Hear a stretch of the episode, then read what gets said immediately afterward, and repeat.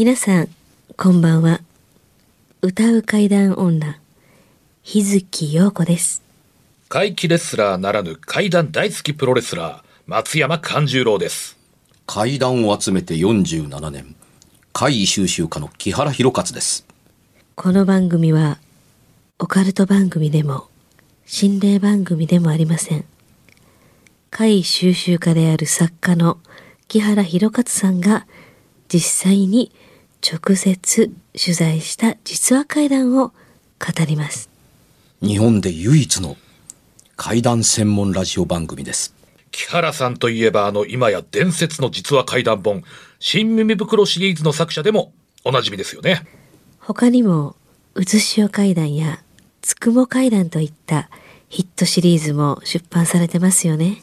その木原さんによるこの世のものではない話、もののけの話、不可思議な話といった実話怪談を季節に関係なく毎週聞くことができるなんて、怪談マニアにとっては夢のような話ですよね。夢どころか悪夢よりも素晴らしいことですよ。それでは、あなたが最後まで無事にお聞きできることを祈ってます。怖い水曜日、存分に味わってください。323 放送日は3月23日、収録している今日は2月の26日です。さようでござい未来はどうなってるんでしょうかというとこなんですけど皆さんお気づきになりました？先週の放送ちょっとすごかった、あれ？ちょっとあれ何だったんですか？変な。声というか音というか音ものが入ってましたしかね。もあの終了間際に。終了間際に。何だったんですかあれ？それもね高めの音でしたね。うん、香港の会談の最中ではなく、ん。育児の話してる最中に、っうん。そんなそんなそんなていうね、猫の鳴き声とも誰かのと女の人のこ遠くからの声のようにも聞こえるんですけど、えーヘッドホンから聞こえてきたので、これはおそらくマイクが拾ってる音なん確ですけど、認したら入ってましたからね。入ってました。拙者はね、全然その時気がつかなかったんですよ。そうなんですよ。でも聞いてみたらもう確かにうん。僕聞こえて。と佐々木くんが、あの耳で捉えたっていうのは多分放送の録音部に入ってるはずなんですけどもね、うん。えー今回から聞き始めた方、ぜひともね、先週でも遡って聞いていただくと、ね先週よーく聞いてると入ってますけれども。入ってま、で僕らが、え、入ったんちゃうって言ってるのは手前あたりもよう聞いてもらったらね、うん。そうですね。池。田さん、末吉がどうのとか言ってるところでうん。入ってますわ。ええ。そうそうです。ところで佐々木くん、ええ。機材がオールフルデジタルに全部切り替わって、こういうことは起こらへんっていう約束じゃなかったのかい？あれは機械トラブルではない、このスタジオの中で何かしらこのならだろう音がしたんじゃないですかね。もう、これはもうね、佐々木さんはっきり言った方がいいんですが、木原さんのせいだって。木原さんのせいです木原さんのせいうんで、機械じゃなしに木原さんのせいで何かしらの音が木原さんのせいよ呼んでしまったっていう。ね。うんう。ん。それを拾っただけで新しい機械が。機械のせいではない。その可能性が高いんじゃないかな、とうんいう。終わり？あ終わり。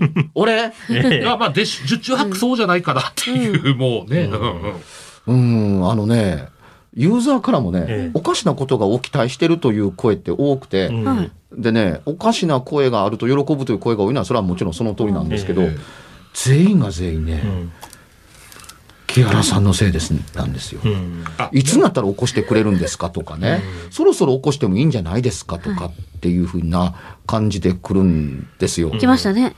俺？ま あ、もう、まあ、間違いなくそうでしょうね。まあ間違いなくもうね、うんよ呼んでしまったんですなんかね、ええ加減どっかから取り上げてくれへんのかなという時代に突入するんじゃなかろうかと思って、ビクビクしてるんですよ。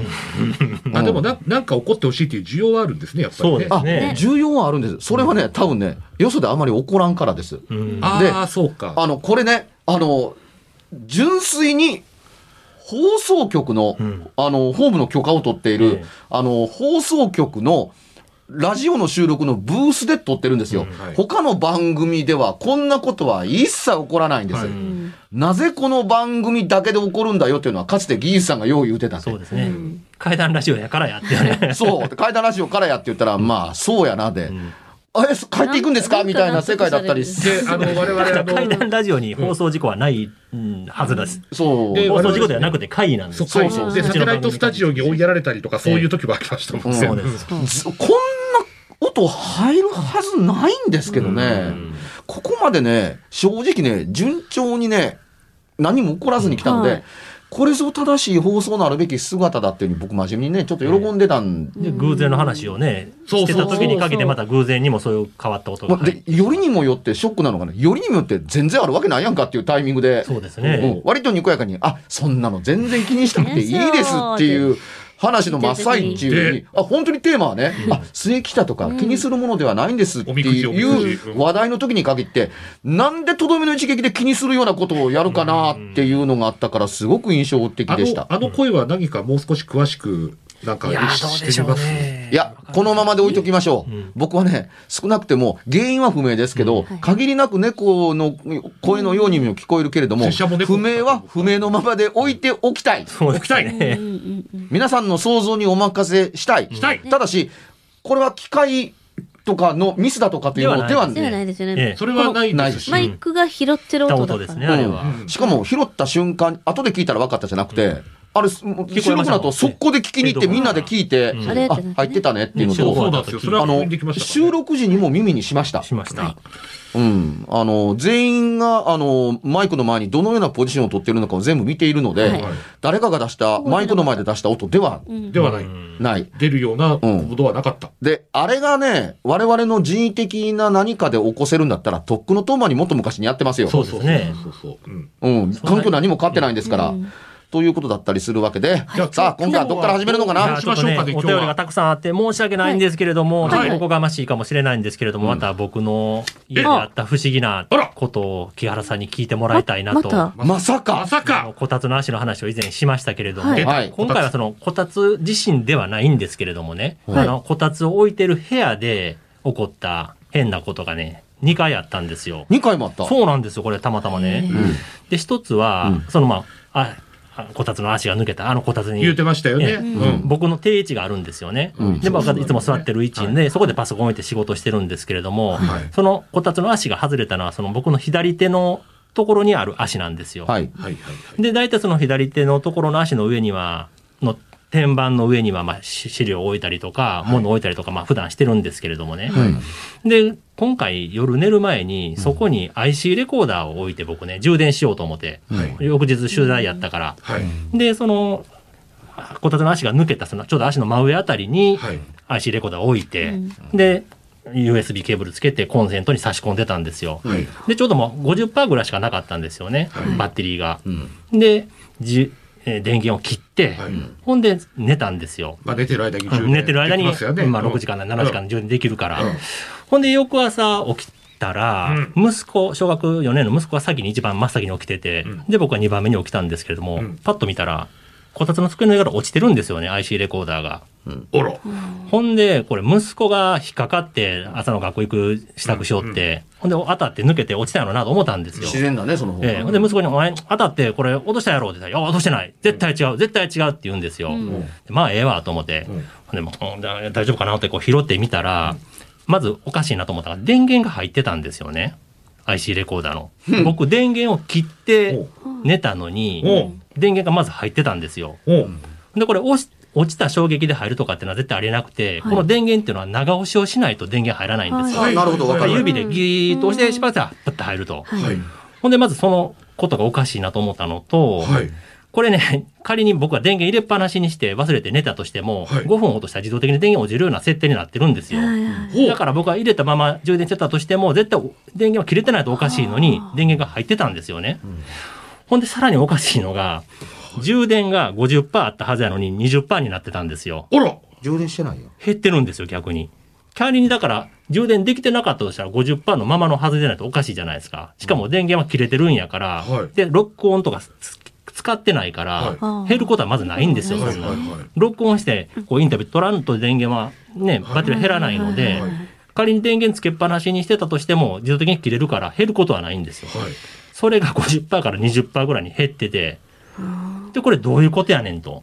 うんこういうことがまず一個あってね。ちょっと聞いていいか？えそれは奇妙あのー USB ケーブルでロック、あの、ええっと、充電するときにええ、大概充電始まりましたよ、的ランプ？あ、緑のランプが、あの、オレンジのランプが緑になったら充電ができてますよって形になるんですけどね。うんうんオレンジのランプのままでしたね。だから、刺したら、最初刺した時オレンジのランプがつきましたね、夜寝る前に。なだもう、コードが抜けてたんです、朝起きたら。あ。あ、で、その、えうん、あの、充電のランプがついてるを確認してから寝るじゃないあ、そうです。もう差し込んで、あ、だいだい色になってるな。そうだよねえ。えだから増えることあっても減ることがない、絶対ないですね。で、録音何もされてなかったですもん、見たら。全部ブブックイレースして充電してたから、何も録音、もともとされてない状況で充電してたから空っぽ。の状態なんですよね。それで確か何か録音されてたら、うんまあ自動的に動くから、はいはいバッテリーも減るやろうけど、何も録音もされてなかったんですよ。で、朝は、ええあのーその緑のランプはついて、じゃあもう、こうコンセント自体が抜け取ったんで。抜けてたんだよね。ええうんあのー最悪でも50%パンのまま、か、か、仮に減ったとしても45%とかだよね。ぐらいにしかならないはずです。うんだよね。だって自動的に電源切れるんですもん。だよね。ええ。だ使ってないんですもん。そうだよね。え何に漏電をしたんだろうね。あの、使ってなえ。いそうなんです。よ。そこが不思議なんですよ。不思議だよでね、。見た時に電源が入ってたのも不思議なんですよ。長押ししないと電源は入らないのに、まあねそうですよね。電源が入ってたのと、バッテリーが減ってたのが重くそ。これは、え人が操作をしていても、え。えあの、録音がされてないんだったら、え。え人が介入してもバッテリーだけ減ってて何も入ってないのおかしくないかえ。。そうなんですよ。電気だけ抜かれてるよね。電源だけ抜かれてるんですよ。わかりやすく言うとえそういう解釈でいいよえ。ね。ええ。実に面白い。不思議なんですよ、これが。ほんまに不思議でこれはもうすよね。こたつとかじゃなくて、うんその部屋、部屋がおかしいんじゃないですか？いや、それにしてはね、ええ。バッテリーがす、というか、電源ケーブルってええ、何らかの副産物でそうなったのであって、ええ電源ケーブルの、いわゆるコンセントを抜くのが目的ではなかったと思えるんですよ。ええ一見ね、ええコンセントが抜けただけだったら。うん。で、コンセントが抜けた回と、え IC レコーダーの充電とは、なん、実べ二つのことが起こっているのであって、うん一つの人物が何かやったのかっていうのってどうなんだろうっていう。思う節が、あのーあるんですよ。えうんただ、IC レコーダーにしなければならないっていう理由が明確によくわからないえ。結構でかいい。IC レコーダーですよ、これぐらいの。あ、でかっめっちゃでかいですよ。そのまあ、僕、ラジオ関西で使ってるあれですから。あそうだよねマイクで撮影すで、るマイク、まあ、ちゃんと2本さして。うん。あの、インタビューで文字起こしするな、あの、簡易簡易あじゃないです。ー片手で握れるのでななしに、まあ、10何センチ、縦15、20センチぐらいか。まあ、プロ仕様。プロショーですね。うん結構な大きさですよね。うん、横も10センチぐらいのあ。んま片手で手軽に扱うような大きさではないではないですええうん子供さんがこう、わかるような操作がもうめっちゃできるようなもん絶対できないですまあね、知らない人間にとってはコンセントなんて、いや、まあ甘く入っててさ、うん勝手に落ちたんじゃない。なんとでも理由がつくんですけども、ね引っかかって抜けて落ちたとか。そう。だったら、ね、あの、他の電気作用、電源が減ってるにそうなんですよ。してみても、と電源が入ってるのと。電源が入ってるなんでなん？ちょっと、つじつま合わないことがありますよね。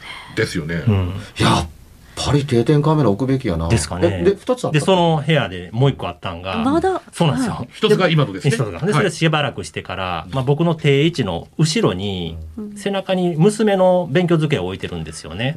はいで、娘はそこに座って勉強してるんですけど、その娘の勉強机の足元の下にはいコンセントがあるんですよ。はい差し込み口が。はい。で、娘寒いから、そこにコンセント挿して、あの、温風ヒーターを足元に置いてるんですよね、机の下に。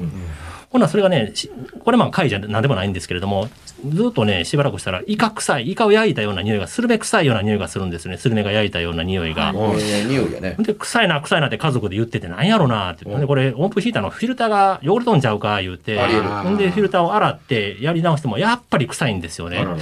で、これなんやろな、壊れどんかなって言ってて、で、僕が仕事行って、子供ら二人も学校行ってるお昼に、嫁さんがこう、掃除をしとったんですよね。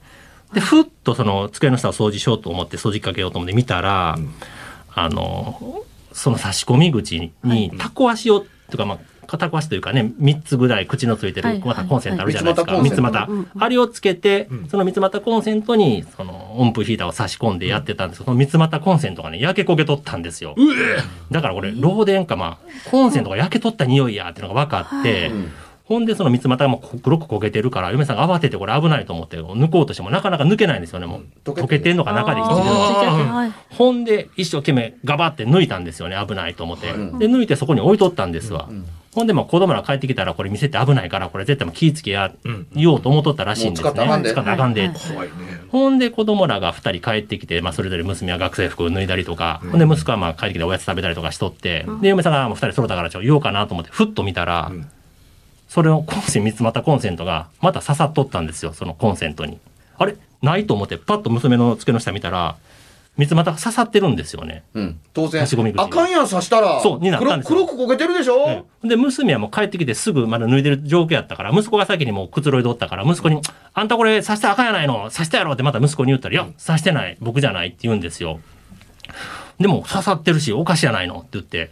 ほんでまた抜こうとしても、結構傷んでるからね、んまた抜けないんですよね。なるほど。刺すのも大変やけど、抜くのも大変それ持っ。てきたんですけどね、こんな息子のやつ絶対刺せないんですよ。まあ、こんな状況でね。おーここも歪んでるから、ほんまや。これ見たら息子は絶対刺そうと思わないんですよ。おかしいから明らかに。普通にこれ見たら、だから息子がほんまに刺してないっていうのは僕は信用できるかなと思ってるんですけどね。もう普通に誰が見ても、これは写真を一緒に上げた方がより分かりやすいほんで、これは歪んんでるから、また、な差し込み口に刺せないでしょ、ちゃんと。そうですね。ほら、息子も刺せないお母さんって言うなり、うん。これお母さん焦げてるとか言うじゃないですか。それをわざわざ刺すことなんて、まあ普通はしないし、電極がね、ええ。平行じゃないんですそう、よ。入らないんですカよ。だから。タカナで言うね、え歯なんですよ。あの、2じゃなくて、ええ。歯っていう形で斜めに傾いてる。これは写真を上げるべきやね。だからまあ、娘も帰ってすぐがセーラー服脱いでる時やから、刺したとしても息子しか考えられないけど、息子は絶対刺してないって言い張るんですよね。け歪んでたらちょっとさせないですうん、よ。普通はね。ところで質問。はい。えーっと、まあ、仮に、えあのー容疑者としえ、てえ息子を挙げてたとします。ええなんせ娘さんまだ着替えをしてる途中だから、手を伸ばしてないから、一応ね、容疑者としてははい除外します。え息子を容疑者とするならば、え息子が帰ってきて、さて、二人も揃ったし、コンセントは使ったらあかんって、あれ？っていう、この間、えええ何分間ぐらいあったんだろう、息子が帰ってきてから。いや、でもそんな、お嫁さんが言うには時間経ってなかったって言ってましたね。帰ってきてランドセル置いて。そうだろうね。ええ二、人が待ち帰ってきて、揃うのを待ち構えてたんだもんね。ええそうです。息子が先帰ってきて、娘がその後、かまあ、数分遅れて帰ってきたらしいそう。息子は先にくつろいでるから、そこたつに。入って、まあ、ゲームしようかなとか、なんかそんな感じやったみたいですわ。そう。だからゲームするために、その充電する、そうとして刺したんちゃうかって僕は言ったんですけど、うん。いや、充電しながらは刺してなかったって、息子も。うん。ということは刺す理由がないなってね。その通りや。だってここれ見たら多分で、まず刺せないし、刺そうと思わんし、まあ母親に言いますわね、これ刺されへんでって言って。うん。で、息子が充電したかったんだったらね、元の場所に刺さなければならないと思う必要性もないと思うんですよ。すあのね、自分の充電のために刺すというんだったら、ここ一箇所だけじゃないですもんね。他にもあの、自分の充電の都合のいい場所に刺すもんで、ですこれが刺せないってなったら別のところに刺しに行きますわね、そら。なんでこたつなる部屋にばっかりやるのわからん。それがふ不思議なんです、その部屋だけが。これはあれやな。えこたつの悪霊というやつ。えですかね。こたつの悪霊ってなんやねんって突っ込み入れんかい。いや、やっぱ定点カメラじゃないでしょうかね。定点カメラです。いよいよ定点カメラですかね。いよいよ。。はい。確かに、あの、かしこみさんの映像みたいに佐々木さんちのそうんの定点カメラの映像をじゃあ。あかしこみさんがね、抜きで送ってくれたんだけども、ええここに続々と届いてるはずやねんけどね。あええうん。あのね、あの、ご主人とタッグを組んでナイスなことをやるんですけどね、ええ。これ、ちゃんと本当にあの YouTube で流さないかなと思うんですけどね、はい。あの、前ね、えあの、僕喋ったと思うんですけど、あの、あの光が飛んでいった先、どこに行ってえるんだろう、あの玉。え例えばあのね、指のようなものが、並列でありましたあり4ました。本、バヒューンと、あの、県民様の、あの、ご祈祷札から飛んでるかのように見える。あの、変態飛行ですよね。その通り。ううんん。あれ、画面の外に飛んでいくので、ええ。見え、見えなくなるから、まあ当たり前のように、か、あのね、えーフレーム外に飛んでいくわけだから、当然映、映りようがないんですけれども、ええ。映りようがないからこそ、ずっと思ってたって、どこ行くの？えうん。というのと、だ当然先にはね、床か壁かあるに決まってます。え家ですから。で、もし上に飛んできゃ、壁と天井しかないわけですから、だからどうなるのっていうところの疑問があったりするわけですよ。で、ほとんどのものって出てくるところが映ってるんですね。あうん。ふわーって出てくる。つまり、消える時にも、こうなるのではないかっていうのって、おおよそ見当がつくじゃないですあ。うか。ん。そうですね。でしょ、ねえだって、ふわっと闇の中から現れてきて、うんとも言えるけれども、ふわっと壁から抜けているのかもしれない。うん。ただし、空中でふわっと消えてなくなるから、いや、やっぱり宙から現れて、宙か宙に消えていく。うんそれもあり得るよねっていうところだったりはするんです。しかし、それはカメラの映ったままを見てもそう思うしかないし、うん見てなければ想像するしかなかったりするけれども、厄介なことに、その想像や想定と映像って同じだったりするんで、うんやっぱ空中から出てきたもんは、まあ、空中に消えていくねんで、壁にぶつかってコンコロコンはないにしてみても、うんまあまあまあ壁に向かってふっと消えていくんやろう。果たしてそうだろうかっていう考え方が一個あったりするんですよ。だって、壁に要素はないわけですから。そうですね。うん、ということは、仮にですよ、家の中にだって原因や要素があるのかもしれないけれども、うんないかもしれうない。ん。うん。何が言いたいかというとね、例えば、外から飛んできて壁をすり抜けて、うん家の中に現れては、壁の中を通り抜けて外に行ってるかもしれないっていう考え方、あるかもしれないじゃないですか。あ、そうか。それが気になるのかって言ったら、気にしていいことだったりするんですよ。うんだって、閉じ込められている家の中という、一つの結界的な中で行われている会なのか、うん外からの来訪者のただの通過点でしかなかったりする家なのかっていう考え方が一方であるからです。ねここだけ見てる部分では分かりませんもんね、どっちかなのかね。いや映像を見ただけでもわからないんですよ。わ。からないですうん。そこでというわけではないんですけど、うん。壁に消えたとどこに行くんだろうねっていう,う、うことに答えんかのごとく面白いことやってくださって、うん。家の中とえ壁の外にうん。同時カメラを回したんですよ。あらー。で、それをねええ、一つの画面に二つくっつけてえ送ってくださったんですすよ。ごいこと。をだからねね、壁の、壁の手前で消えたり、壁にぶつかったかのように見えて、そのまんま外に出て、壁から出てきて空に舞い上がっていくんです。へえ、すげえ。すごい。壁を突き抜けて。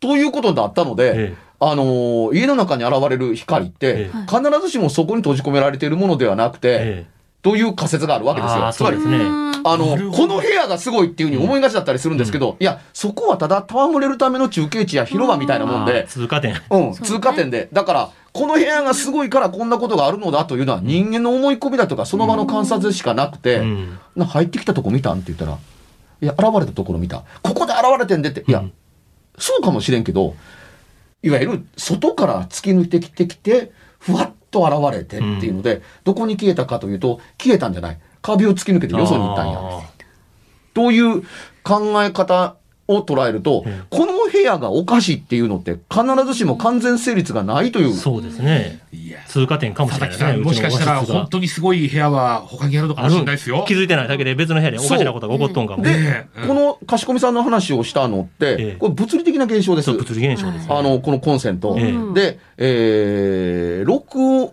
あの、IC レコーダーも、あのーこう物理以外の何もでもまあ、ない。IC レコーダーもこの三つ股から延長コードを引っ張ったコンセントに挿しとったんですよ。それは知らなかった。と言うたらで電源の出元は一緒なんです。うん。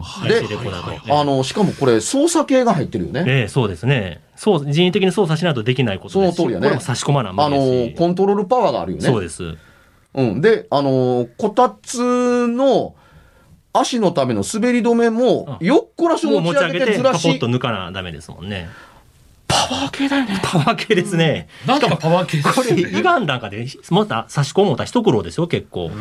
あのね歪んでるから。漏電で溶けただけでもこんな風になるかと思う。ええあーあの、溶けてたって、ええあの、傾きはしないんじゃないかなと思ったりするんですよ。そうなんですよ。つまり、すあの、コンセント口。だから嫁に聞いたんですよ。抜くときに歪んだんちゃったらやっちゃうって。そんな、よ横に動かした動かしたりしてないもんって、こう、垂直に引っ張ろう引っ張って、なんとか抜いたんや、って。うん、抜くためにはそうするね結。構な力いりええそうですよ。結構めっちゃ硬かったで、なかなか抜けんかって言ってましたもん。そんな風に曲げようとええここまでだったらさ、で、それを、を、をあの、疑う気がないから言っとくんですけど、えこれ差し込んだコンセントの中で曲がってると辻褄が合うよ。そうなんですよ。だから熱で曲がったんちゃうかって嫁は言ってるんですけどね、中で。そんなことあるんですか、ね、差し込んだ状態の時にロー、まあ、燃えて、溶けて、中で曲がってたはずやって言うんですよ。抜いた時にはもう曲がっとった言ってましたもん。そう、抜けにくかったのがそのええ人抜け、だから抜けにくかったって言ってました。そう思うんですよ。ええでもね、溶けてここまで曲がるもんなのかっていうのが、普通曲がらないですよ、こんな。なんか横から力が加わらんと。あの、漏電のコンセントってええ、僕もね、何度か見たことあるんですけど、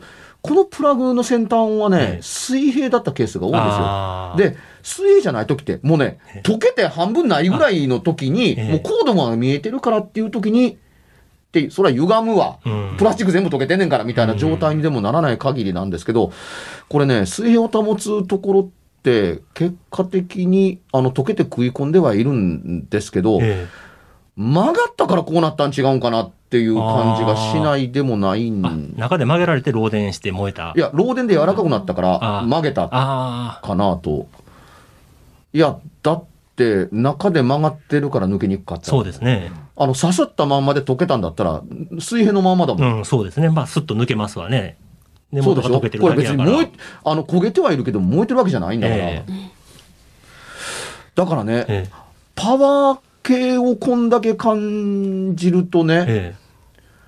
あの、より物質化した何かが、何かをしているっていうものが映る可能性があるんじゃないかと思うんですよ。つまり、貝が弱きゃ、ええ。ほんわりしたとか、あふんわかしたとか、ふわふわふわっとしたものっていうのが、なんかやってんのかなと思いましたけども、うん。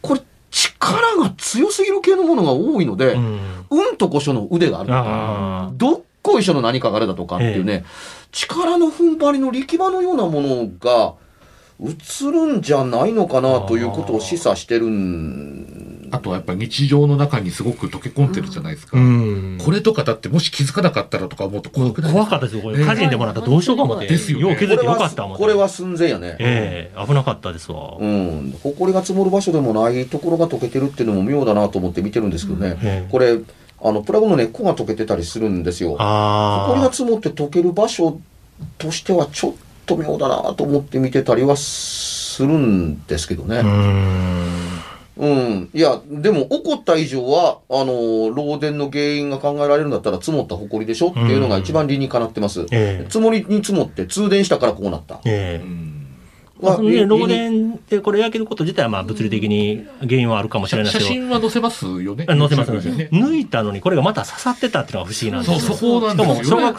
生4年生の男の子にはこれ刺せないですよ。これね、今ラジカンのね、コンセントに突っ込んで刺そうかと思うと、え一苦労すると思います。うんあの穴の幅が違いすぎて、うんこれね、指で広げえて、うん、そうですね。よっこいしょっていうことをやらなければっていうところだったりすそれるから。こそ危ないじゃないですか。危ない危ないそうそうそううんいや、危ないことは危ないんですけども、え危なさが重要なのではなくて、それをやるとね、嫁に見つかります。うん。よ、あうん？みたいなことを、あの、よりにもよって机の下でやらなあかんわけだから。机の下潜ってやらなきゃですからね。うんそうですよね。うん、従って、あんた何やってるの？っていう時に、お菓子を食べな、うん何が、うんっていう状況下にはなってないはずなうんんですよ。うん。結構な力作業をやった後なので、しかも、机の下でこれをごそごそやろうかと思う気配を蹴取られないっていうのも難しいと思う。うんこれほど曲がっていればね。そうです。時間もかかりますしね、仮に無理やり入れようとしたって。結構動きも大きくなると思うんですよ。うん。いや、これなかなかの感や。え遠慮深く言うから、どれほど程度のものかなと思ったけれども。だ佐々木君がポケットから実物出した時は、おおと思いましたね。ですよ。これはすごいな。後で写真撮らせて。あ、いいですよ。あとあの、だから、気味悪いなって家族で言ってて、相変わらず嫁は認めないですけどね。それでも認めない。うんうんこの世ならざるものやって僕は言ってんのに、いや、そんなことない、そんなことない。じゃあやっぱり定点カメラしかいやいやないですか、うん、あの、それを仕掛けて正体を確かめるまでは、一応嫁の方俺は持ってる。ですね。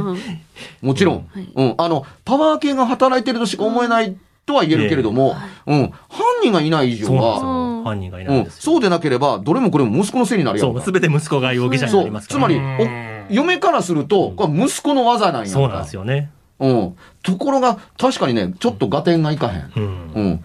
あのー言うたって怒られへんことやったら認めた方が早いかそう。らほんで僕も聞いたんですよ。もう一回息子にね、これお父さん、ラジオで喋ろう思うねんけど、うんうんうんまあ、もうちゃうかとお前さしてたらほんまにさして言うてええで怒らへんから別にって。嘘ついてへんかって全然、どうや、ちゃうから言うてみ、言うても、いや、絶対僕じゃない。絶対さしてないって言い切るんですよね。そうやろね。え騙すのはお父さんだけやからこっそり教えてて。これラジオで放送したら、ええポッドキャストだけで4万人以上の人に嘘つくことになんねんけれども、ええあのーどうやって言ったら、お父さん聞いてくれるか？お前かって言ったら、俺嫁が怪しいと思うって。誰に物言うてんのお前は嫁って誰やお前は？みたいな風に。うん。そんなパンチの効いた息子さんでない限りには、まあ無実やと思う。うん。ことおっとりした息子なんですけどおっね。とりしてますか？これね、もう一回刺そうかと思ったら、ちょっとね、僕らでも苦労するんですよなかなかちょっとこれは難しい。それもね、机の下に潜り込んで、うんあの、気配も立てずに、うん。ちょっと、いや、ちょっと無理うん。と思う。それだけの角度はある。うんこんだけ焦げてたら。焦げてるから、まず、怖い怖いじゃないですか怖いと思う。怖いしええこれはね、番組に持ち込まれた宝物やね。ああ、じゃあ、影響保存しておきます、そのコンセ影プトも響、。ジブロックかなんかに。う ん証拠品。証拠品として。冷凍庫かなんかに。そこまではええけど、これはすごいすごい。写真絶対上げてね。写真 YouTube にアップしておきます。はい。はい。じゃあじゃあ告知いきましょう。えっとですね、松山勘十郎は、えっ、と、ちょっと全部言うと長くなるかな。えー松山勘十郎でちょっとあの、こ検索していただくとね、今一番伝えたいこととか、いろんな情報出てくると思いますんで、ぜひ、松山勘十郎に会いに来てください。よろしくお願いします。はい。私、日月陽子も日月陽子で検索してください。はい。私、木原博勝もツイッターはやってますので、よかったらツイッターを覗いていただければ情報が載ってます。はい番組では別冊怪談ラジオを販売しております。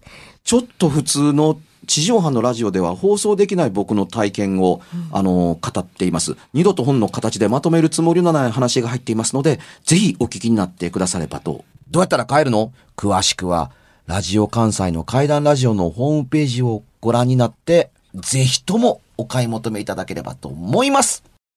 今夜はいかがでしたでしょうか？何もなければいいんですが。え？ちょっと、あなたの城、誰ですか？番組では、お便りや感想のほか、あなたが体験した怖い話や、あなたが聞いた身近な人の不思議な体験、また、怖い写真や、曰く因縁のあるものなどもお待ちしています。メールの宛先は、階段アットマーク jocr.jp k-a-i-d-a-n アットマーク jocr.jp ファックスは078-361-0005 078-361-0005おはがきは郵便番号650-8580ラジオ関西階段ラジオ怖い水曜日まで。ぜひ、本物の怖い話を私に教えてください。お相手は、歌う階段女、日月陽子と、怪談大好きプロレスラー、松山勘十郎と、そして階段を集めて47年、木原博一でした。それではまた来週、お耳にかかりましょう。この一週間、あなたが無事でありますように。